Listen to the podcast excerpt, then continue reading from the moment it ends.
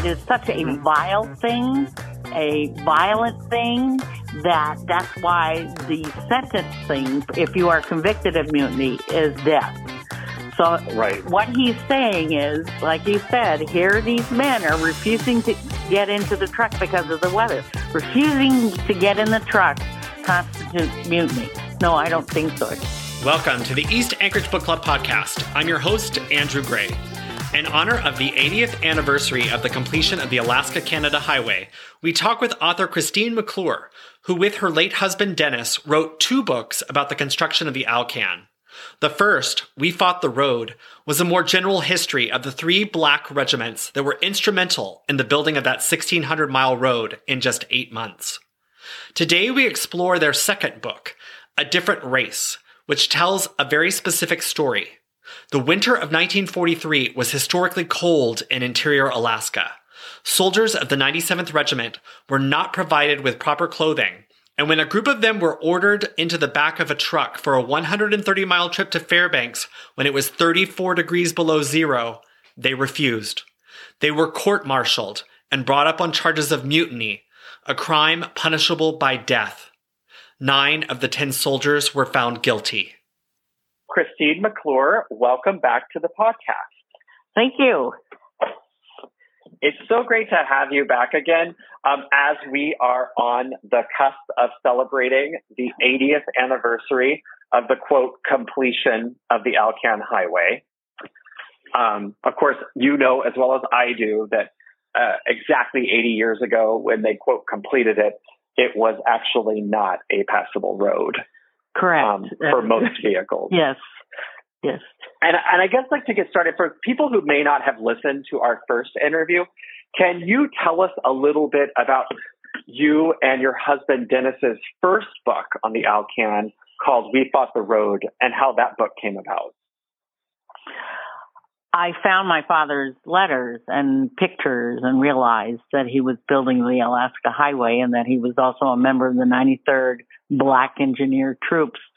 So my husband and I decided to make a trip to Alaska and essentially look for where he, where, uh, his regiment and where he moved and location. And as we traveled the Alaska Highway, we soon learned that there were um, three black regiments, and the story about those black regiments had not been told. So the first book is about my father's 93rd Black Regiment. And the new book. Right. And just to be clear, to be clear, your father was actually not black. He was white. Correct. And he was, explain a little was, bit about how that worked. He was a white officer and he was a regimental transportation officer of the 93rd Regiment. And usually these black regiments, you had 1,200 black soldiers and then you had mixed in with that about 30, 40 white uh, officers and non-commissioned right. officers. So. Right. And so you, you know, uh, just for our listeners, We Fought the Road mm-hmm. is a wonderful book. It's very, very informative and interesting and um, important. But uh, the new book, or you know, the relatively newer book that we're talking about today, is a different race. And yes. can you talk about how that book came about? How you knew that there was a second book, you know, through your research on We Fought the Road? When we went up to the highway to do marketing with We Fought the Road, we decided to go to Valdez and uh, give a presentation at the library there. And the more people we talked to and kept telling us that there were soldiers that were in chains in the stockade and, and a court mm-hmm. uh, session, court martial occurred where they charged them for mutiny. And we, were, we had a difficult time finding information about that. And so we knew that was uh, going to be a good book. And we got the 400 page uh, court martial transcript from St. Louis and it proved yes. And we started with searching for the 10 men, but that was, that's how we got that information. Everybody was saying yes, they had these 10 men. Matter of fact, sometimes it was 15 or 20, but that, that were court-martialed for mutiny. And Dennis and I couldn't understand that because this was a project. This was, wasn't combat. So I have. Right. Okay. Well, I want to talk about the about. details of that case, which you illustrate very well in the second half of the book. Uh, Okay. The first half of the book is really about um, the 97th Regiment, uh, you know, their assignment on the Alcan. And so, can you talk a little bit about what the 97th Regiment was tasked with? The 97th Regiment was the only black regiment that did not have a white engineering regiment either ahead of them or following them. And so they were given the task to go into Valdez and get across Thompson Pass all the way to Gulkana and then follow the Abercrombie tra- Trail to what is known today as Tok. But behind the scenes, Sturdevant and his generals said we can't let the blacks uh, intermingle with the civilians, let alone the First Nations in that area. So they sent um, a public road administration, Lytle and Green, which are civilian contractors, and it took them a very long time to get organized. And they finally arrived at Valdez Dock in July. The black Mhm. soldiers were already building the road because they arrived in April. But the point being, the black soldiers were supposed to be following Lytle and Green. That did not happen. Lytle and Green instead followed them. And Lytle and Green went all the way up the Richardson Highway to Delta and Mhm. started their road process. And then some of the civilians also from Gulkana, because that's where their main base was, followed the 97th over Mentasta Pass to Tok. So, uh, someone, my husband and I said, well, why in the world would they even send black troops up there to make the road? Because that was, as you mentioned, it was a waste of time to even make a road from Gulkana to Tok. It was Right. Well, I get the talk soldiers about out that. of the way. Yeah. So people who are listening who are in Alaska, we know Yes. that there is a the, the main highway, the Richardson Highway runs from Valdez to Delta Junction and then on to Fairbanks. Correct. What and so what was happening eh, that just seems so absurd and is such a, a frustrating part of the book is that you know the 97th Regiment because the leadership in the army wanted to keep the black troops separate from from white civilians. They wanted this really incredibly difficult road built between Gulkana and Tok through Slana. And it is, um, you know, the, the, I think you'll talk, I mean, if you could talk a little bit about this, I mean, these guys didn't know how to build a road when they arrived in Alaska. You know, a lot of them had minimal training in these skills. So they were being asked to do this, you know, in the most difficult of conditions in a place that they'd never been before and not following the main highway that, that, that, made the most sense. Correct. Correct. Because the, Right. the Alaska Highway from Whitehorse north towards Delta was being built by the 18th Regiment. Mhm. And um, then the civilians started from Delta south towards Toward Whitehorse. 18. Yes. Mhm. So that portion of the road had not been built. But yes, the 97th started building road from Slana. There was a there was was a path from Gulkana to Slana, but from Slana all the way to Tok was essentially they had to find Abercrombie's Trail, which is uh, you know 1900 that happened. So that was very very difficult. And, and once they attacked the sand hills around Slana River, and when you drive this, you can see the sand, and they had to drive their bulldozers over the sand. And instead of going forward, the bulldozers moved sideways. And Mhm. sometimes the track would fall off, and then they would have to put the track back on. But the most difficult part was over the moraine of that glacier Right. And Mhm. uh, and to uh, Clearwater Creek all the way through to there. but that was a very difficult portion of the road. Carol Neely uh, is the daughter of just uh, China's Roadhouse, uh, mm-hmm. Mr. Neely, who owned that, and he made the comment that it was just pure, and pardon my French, pure hell for these black soldiers to make this road, the Tok Cutoff Road, which everybody knows right. as today. So he he remembered and told her stories of the blacks that were making this road. In that context of knowing that the 97th Regiment, those troops had become quite skilled at what they were doing. And then you had these contractors falling in behind. And a lot of them were, like you said, recently hired.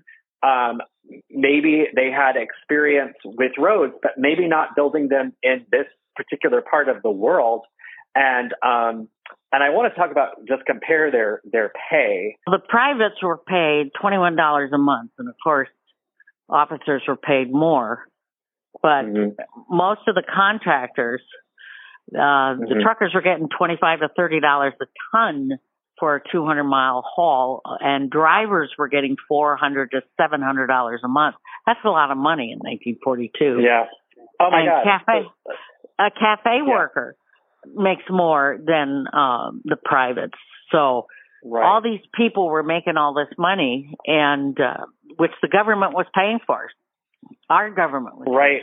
There's thousands of troops here, and there's there's thousands of contractors. There's a lot of people working on the road, and people got sick, and some people died. And I I there was a on page 73 you talked about um, a black soldier who was sick and got, you know, sent to Valdez, but ultimately didn't make it. And um, his captain, uh, he he never made it. Yeah. He never made it on the road. He never lifted a shovel. His name was Major Banks, and he mm-hmm. was from Virginia. And during that mm-hmm. time, all of the soldiers were given the yellow fever shot, but many times the medical people didn't change the needles, and there was what it, uh, also the the vaccine was contaminated, and a lot of soldiers mm-hmm. suffered mm-hmm. from a, a, serum hepatitis. Well, Banks got mm-hmm. the serum hepatitis. He died from liver failure, and when mm-hmm. Parsons, Captain Parsons, a white officer, after serving time down in Seattle, getting all the equipment up there to Valdez. Mm-hmm. He was charged by Colonel Whipple, please take care of this soldier who just passed mm-hmm. away. So gotcha. that's when when he was uh they got a coffin and he did all the you know military protocol for uh death. The citizens of Valdez. Absolutely. Yes, they did. They did not want a black man in their no. in their cemetery. And there yeah, so four, go ahead, go ahead and explain what was the problem. How did they solve the problem of Valdez refusing to allow they mo- They moved the, the area across a river on the other side, mm-hmm. and there were four lots. And he was mm-hmm. buried. Uh, Major Banks was buried in one of those lots. So. Yeah, I just found that interesting. I I don't think people of I don't know if people of Valdez realize that they refused to have a black soldier buried in their cemetery. So you mentioned it that the mm-hmm. 97th Regiment really were heroes because the uh, 18th had got hung up at the river and couldn't, you know, do their portion. And so the 97th had to pick up the pace and construct a lot of extra road to actually meet up. Mm-hmm. And ultimately, towards the end of October, uh, the bulldozers met each other. And then there you know, from the administrator standpoint, they had, quote, completed the road. Yes. But they hadn't and, really. yeah. Can you talk a little bit about that? Um, see how can I lead into this? Uh, the 18th got stuck at the White River. They couldn't mm-hmm. move their equipment. Um, they sent uh, Colonel Bridges and a small group of men to go to go across the permafrost. So everybody was praying for cold mm-hmm. weather so they could drive their mm-hmm. equipment. And they met the 97th up there. The 97th had already gotten to their end at the border. And all of a sudden they were told now you have to help the uh, white regiment, the 18th regiment, so you can connect the road. So they had to build 55 more miles down to the 18th Regiment. So because of that, and Colonel Robinson, who was now the commander of the 97th, was promised that the 18th would provide Quonset huts and winter quarters for the 97th. That mm-hmm. didn't happen. So mm-hmm.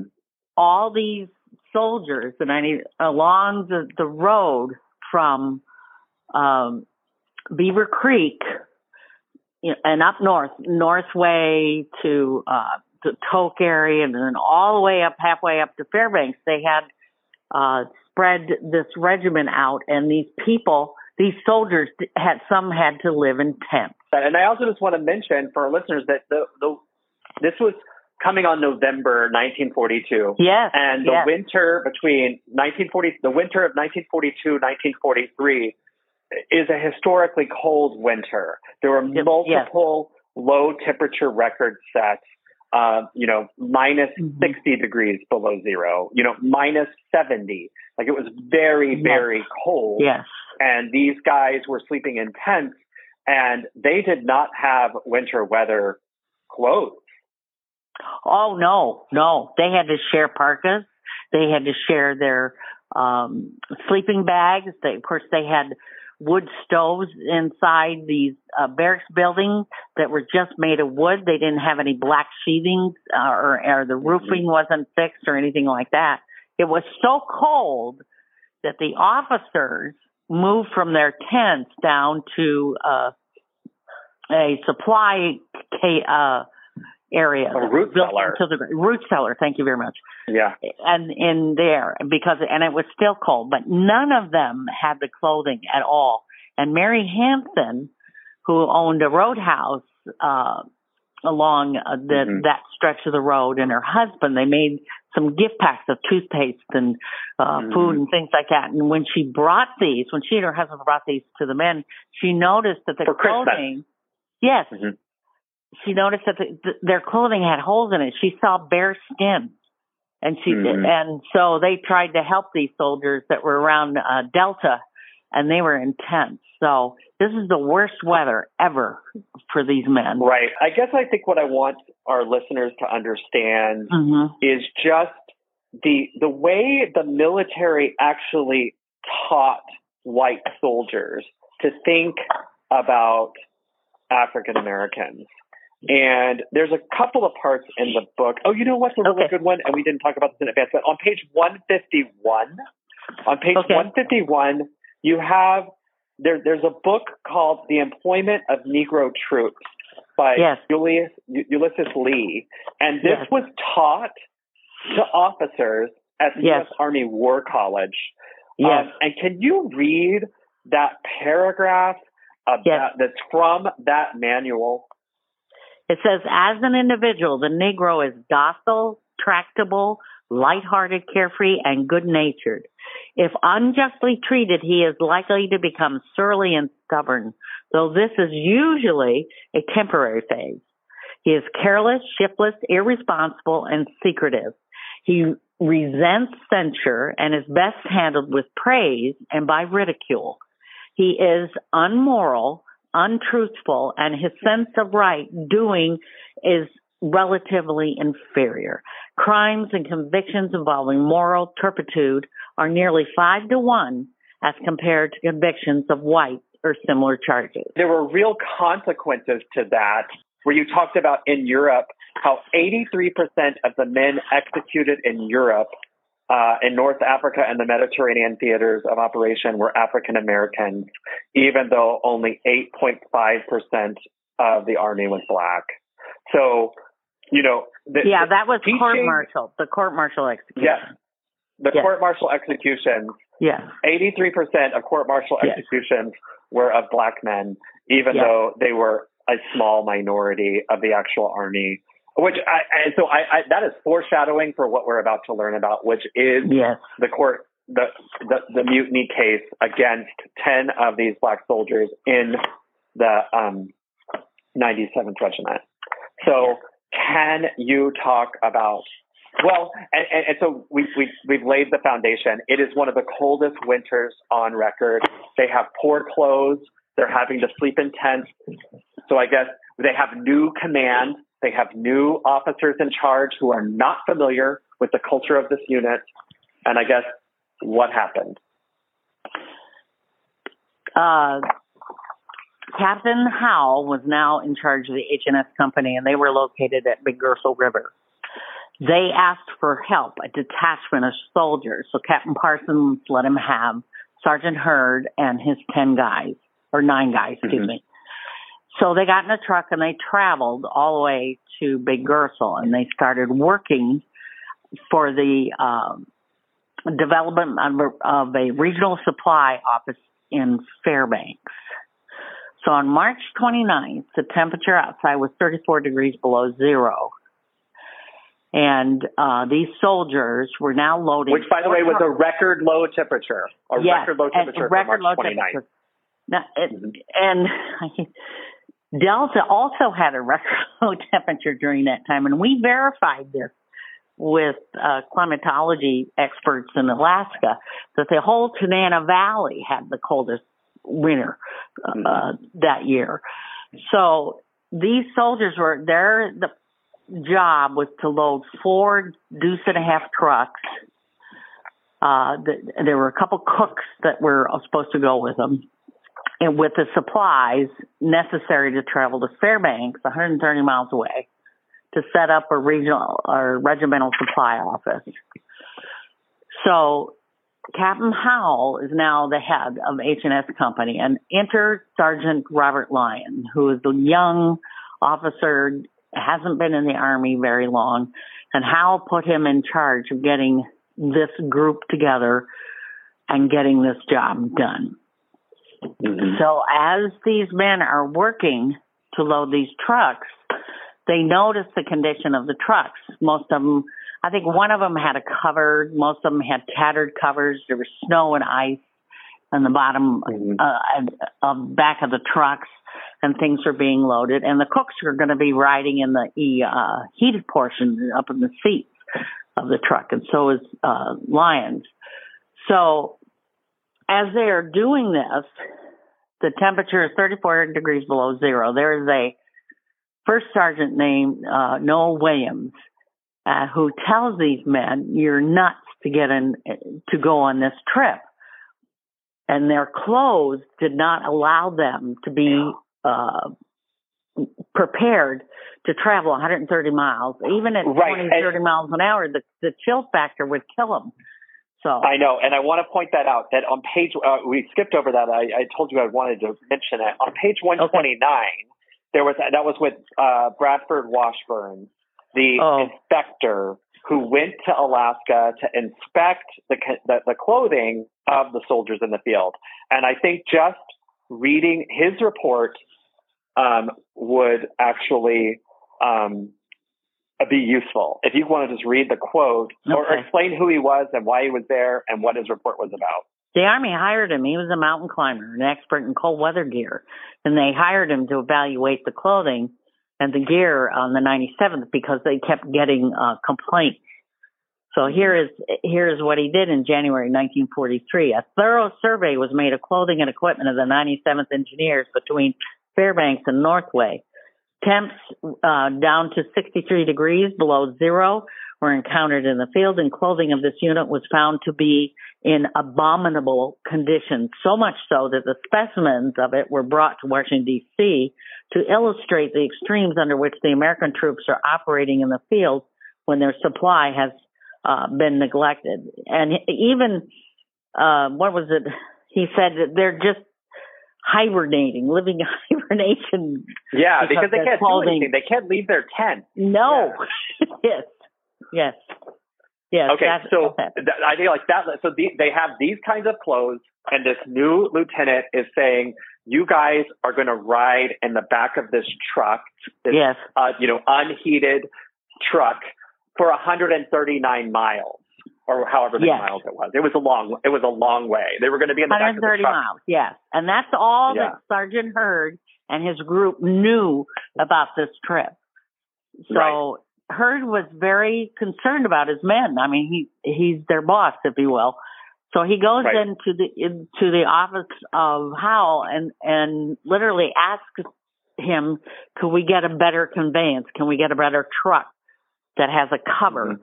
Uh, for that?" And um, he said no, and said some nasty little comments. You know, in other words, you got to put your big boy pants on. Let's get in the truck and get this done.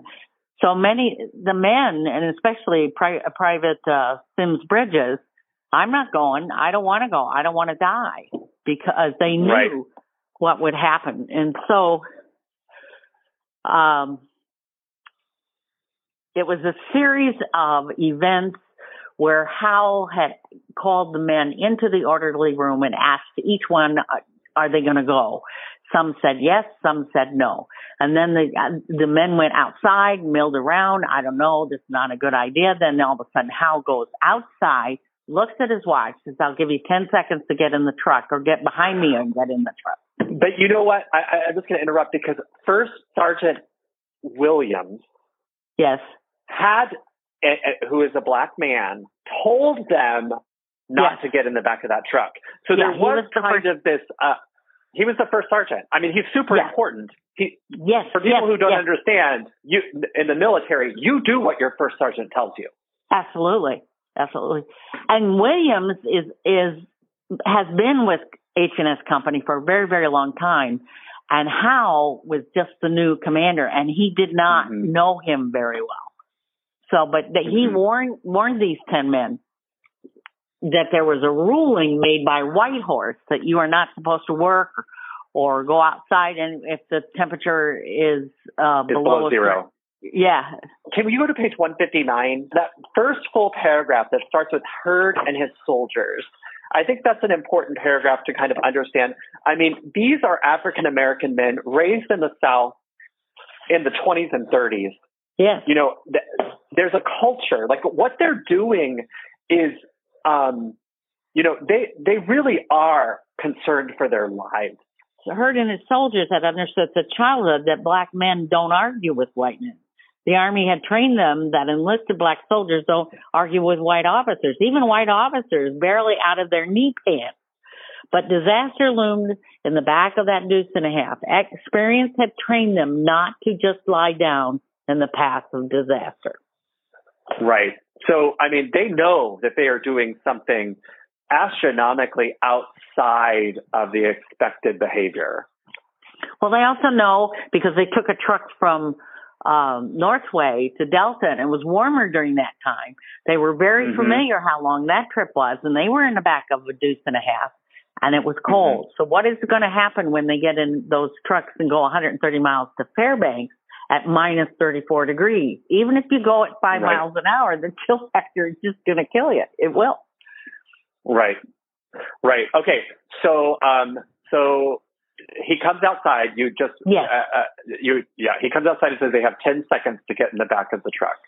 Yes, and Howell is paying attention to his watch, and he doesn't see some of the movement of the men, and he he counts out the ten seconds, and then he starts heading toward uh, uh, Major Doyle, uh, who had was taking the place or is in charge of the H and S company at this time, and complained to him that they were not doing what they're supposed to be doing. But what he didn't realize that four of the men had climbed in the back of the truck at that time. Right.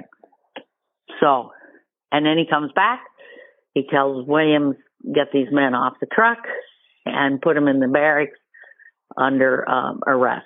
And he, that's when. because he wants to make an example. I think I think we, we kind of forgot to say that that the new leadership that came in was they, they, they were looking for a way to set an example to kind of reinforce discipline within Mhm. that within that regiment to say like this is what happens if you don't follow the correct protocol. When Howell comes out to talk to them and delivers his little speech, Yeah. um, he he he calls it mutiny, and I think Yeah. that's the thing that's so yeah. Like this wasn't you know th- th- these guys are refusing to obey the, an order to get into the back of a pickup truck, or essentially uh, a, a bigger truck, I guess, and and. and and and and he makes it clear that they're committing mutiny and that mutineers are put to death.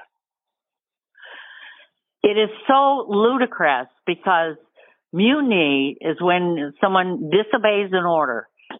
Okay. And it is such a mm-hmm. vile thing, a violent thing that that's why the sentencing, if you are convicted of mutiny, is death.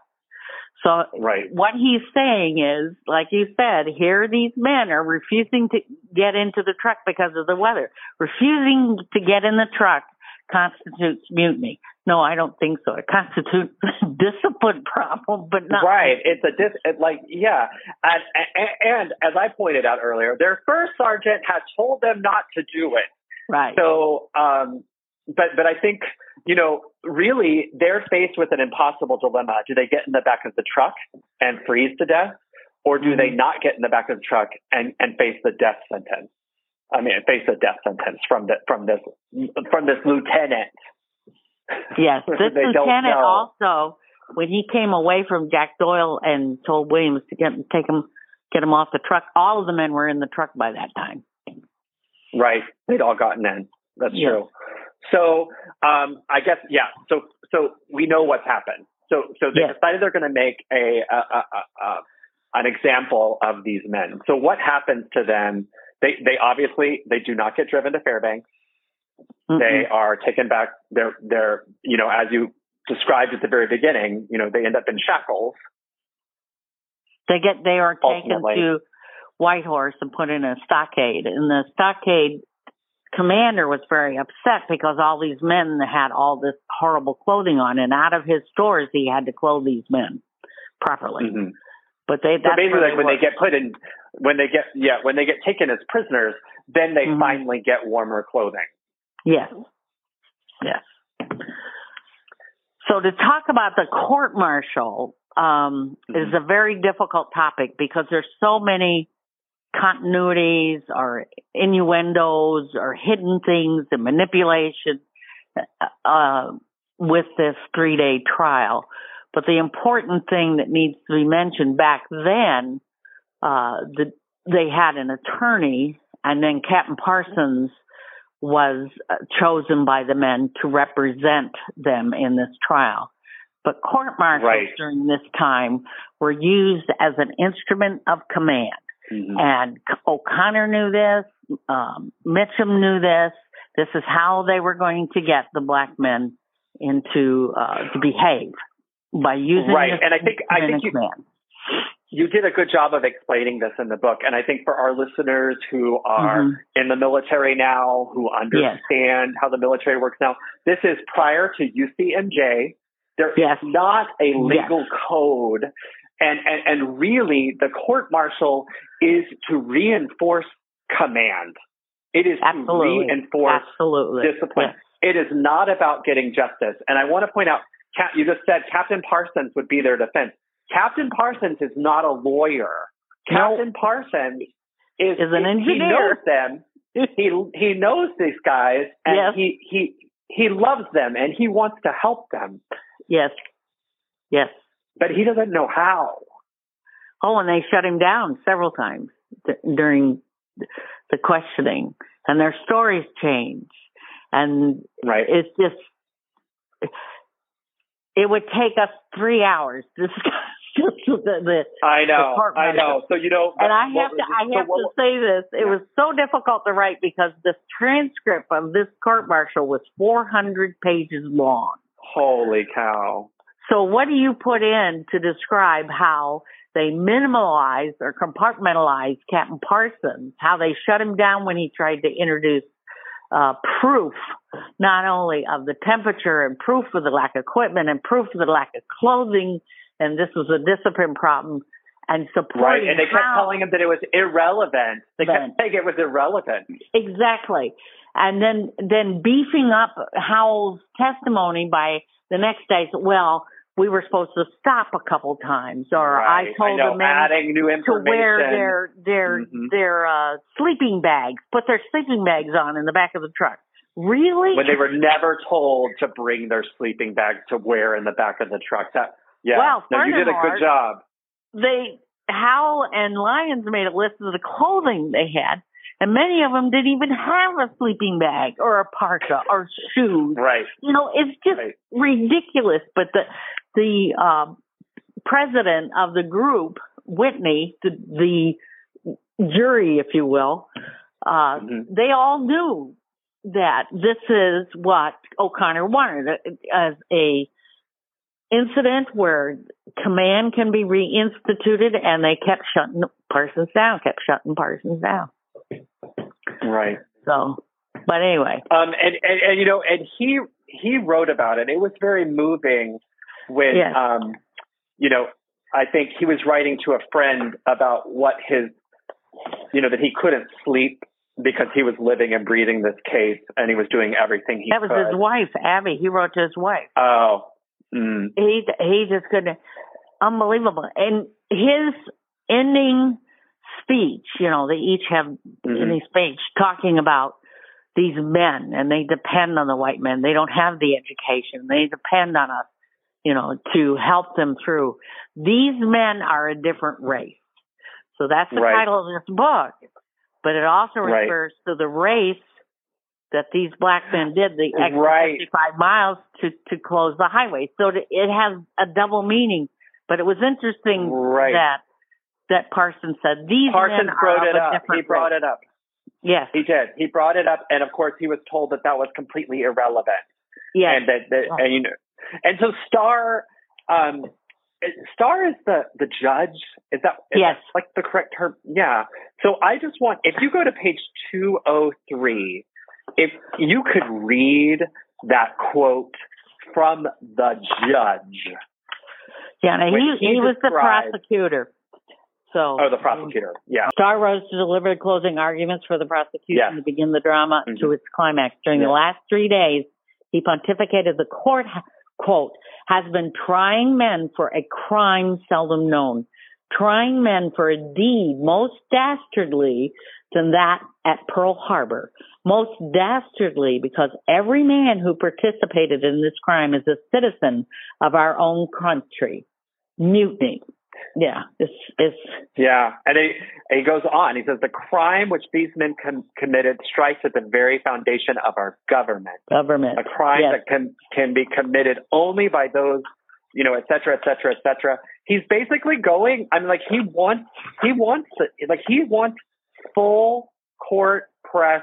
These men to face should be shot. possible to be shot. Yes, yes, yes. It's amazing. Um, I, I guess can we talk? Uh, well, and you know, we haven't mentioned Willie Calhoun, but can you explain why Willie Calhoun was a particularly egregious per, egregious case of, of misjustice? Uh, Lyons and Howell made a list of the men they said were in the orderly room that they had personally asked if they're going to travel on the uh, truck and that uh, all these men, 10 men, all refused. What's interesting mm-hmm. is Willie Calhoun wasn't even there. Heard He had given wasn't him there. Yeah, he, he heard to give him him permission to go to personnel to get his pay allotment changed or something for his family. So he was over there. He didn't even he wasn't involved in any of this. He wasn't even there. Right, but he was on trial. Oh yeah. yeah. Yep. Oh yeah.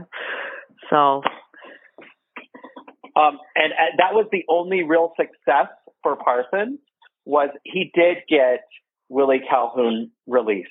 yes. for not being present for any of it. But I mean, can we talk about what the sentences were? Yes. What page is that on? Because the sentence 208. after court after the court reviewed everything, they were decreased, but the original Right. sentences were the court judged Calhoun not guilty. The other nine men, however, declared guilty. The court closed again to consider sentences. When they returned, they threw the book at Heard, sentenced him to be confined at hard labor for 20 years.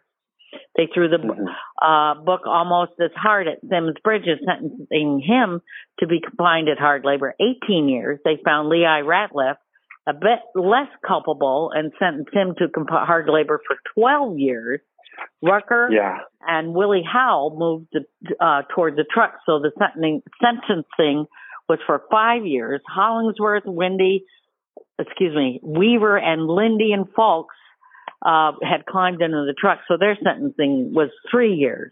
So they got sentenced to three years hard labor, even though they complied with the order. Right. yes. Yes.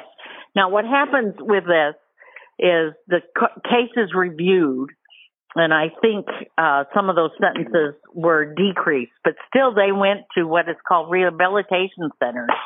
And the name rehabilitation right. centers is a misnomer because you're talking about uh, wire, double wire fencing, dogs, guards, so forth and so on, and jail right. cells. And, and I yes. want to point out because there are, you know, there was a lot of soldiers in World War II, and there yes. were some bad guys, and there yes. were some criminals, and the, and so these guys were put in these rehabilitation centers with hardcore criminals. I mean, it's and, just and and they hope the army hope by naming it rehabilitation center that some of these would re, be re, rehabilitated and sent back mm-hmm. into the military. Yeah, mm-hmm. they many. I read the histories. They moved them a lot between different camps, but right. there were many people that escaped, and um, yeah, there were people that had uh, committed worse crimes than not getting mm-hmm. into a truck. Yeah. Well, I, I think um, to conclude, will you read your final paragraph from the chapter called Punishment? So on page 213. Yes.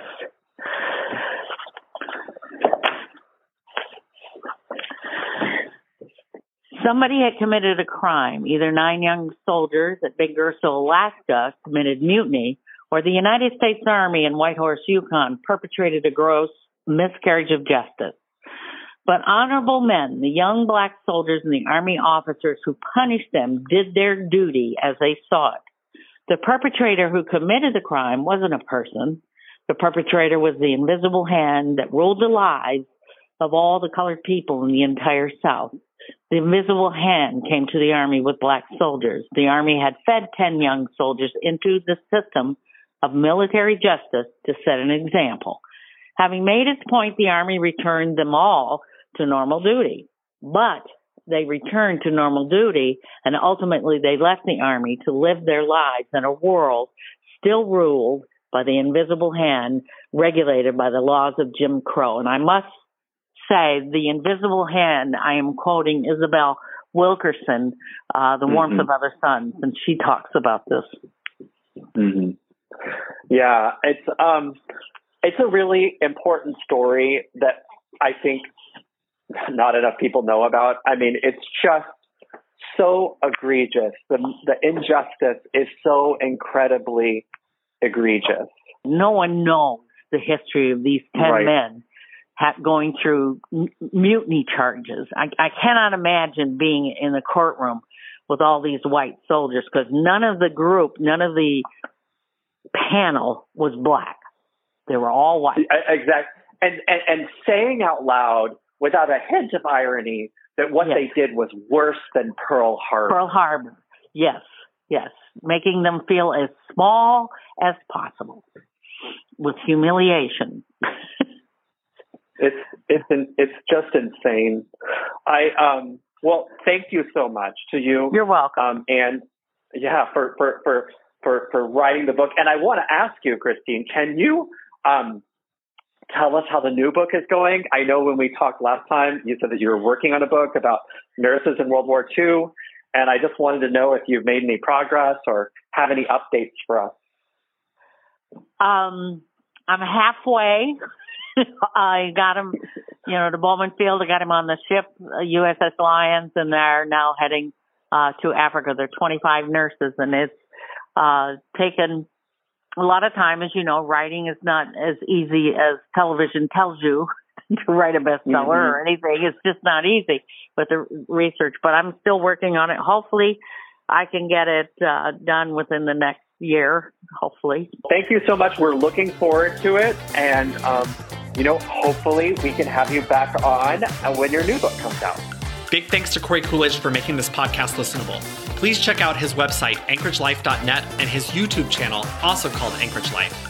And thank you to you, our listeners. Next week, founder and editor of the Alaska Landmine blog and host of the Alaska Landmine podcast, Jeff Landfield. Please tune in.